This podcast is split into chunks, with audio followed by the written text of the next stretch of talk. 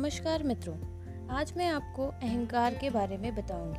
कि अहंकार के क्या हानिकारक प्रभाव हो सकते हैं आपके जीवन पर? अहंकार मनुष्य का सबसे बड़ा दुश्मन होता है, जो उसके पतन का कारण बनता है। सफलता की सीढ़ियाँ चढ़ते समय लोग अक्सर सहजता और सरलता को त्याग कर अहंकार के वशीभूत हो जाते हैं। ऐसे में हमें सदैव सावधान रहना चाहिए कि अहंकार हमारे भीतर घर ही ना कर पाए। अहंकार जीवन को असामान्य बना देता है। यह हमें झूठ बोलने, प्रपंच करने और नाटक करने के लिए बाध्य कर देता है। कई अवगुणों से भर देता है। यह हमें कभी भी निश्चिंत नहीं रहने देता। इससे मनुष्य के मन में हमेशा भय और आशंकाओं के बादल उमड़ते घुमड़ते रहते हैं।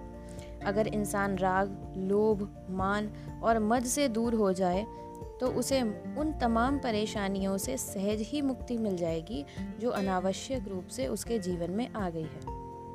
तुलसीदास जी ने रामचरित मानस में कहा भी है कि जो इंसान राग, लोभ, मान और मद से दूर हो जाता है, उसके लिए वैभव और विपदा में कोई भेद नहीं रह जाता। फिर इंसान को फ़र्क नहीं पड़ता कि वह लंगोट धारण करने वाला एक फकीर है या सिंहासन पर बैठा हुआ एक राजा। वैसे भी इस अहंकार से मनुष्य को सामान्य जीवन में नुकसान के सिवाय कुछ हासिल नहीं होता। ऐसे में हमें भगवान राम से सीख लेनी चाहिए, जो सादगी, सहजता, सरलता और विनम्रता से भरा जीवन जीते थे। उनमें लेश मात्र भी अहंकार का भाव नहीं था। वह बहुत ही दयालु प्रवृत्ति के थे।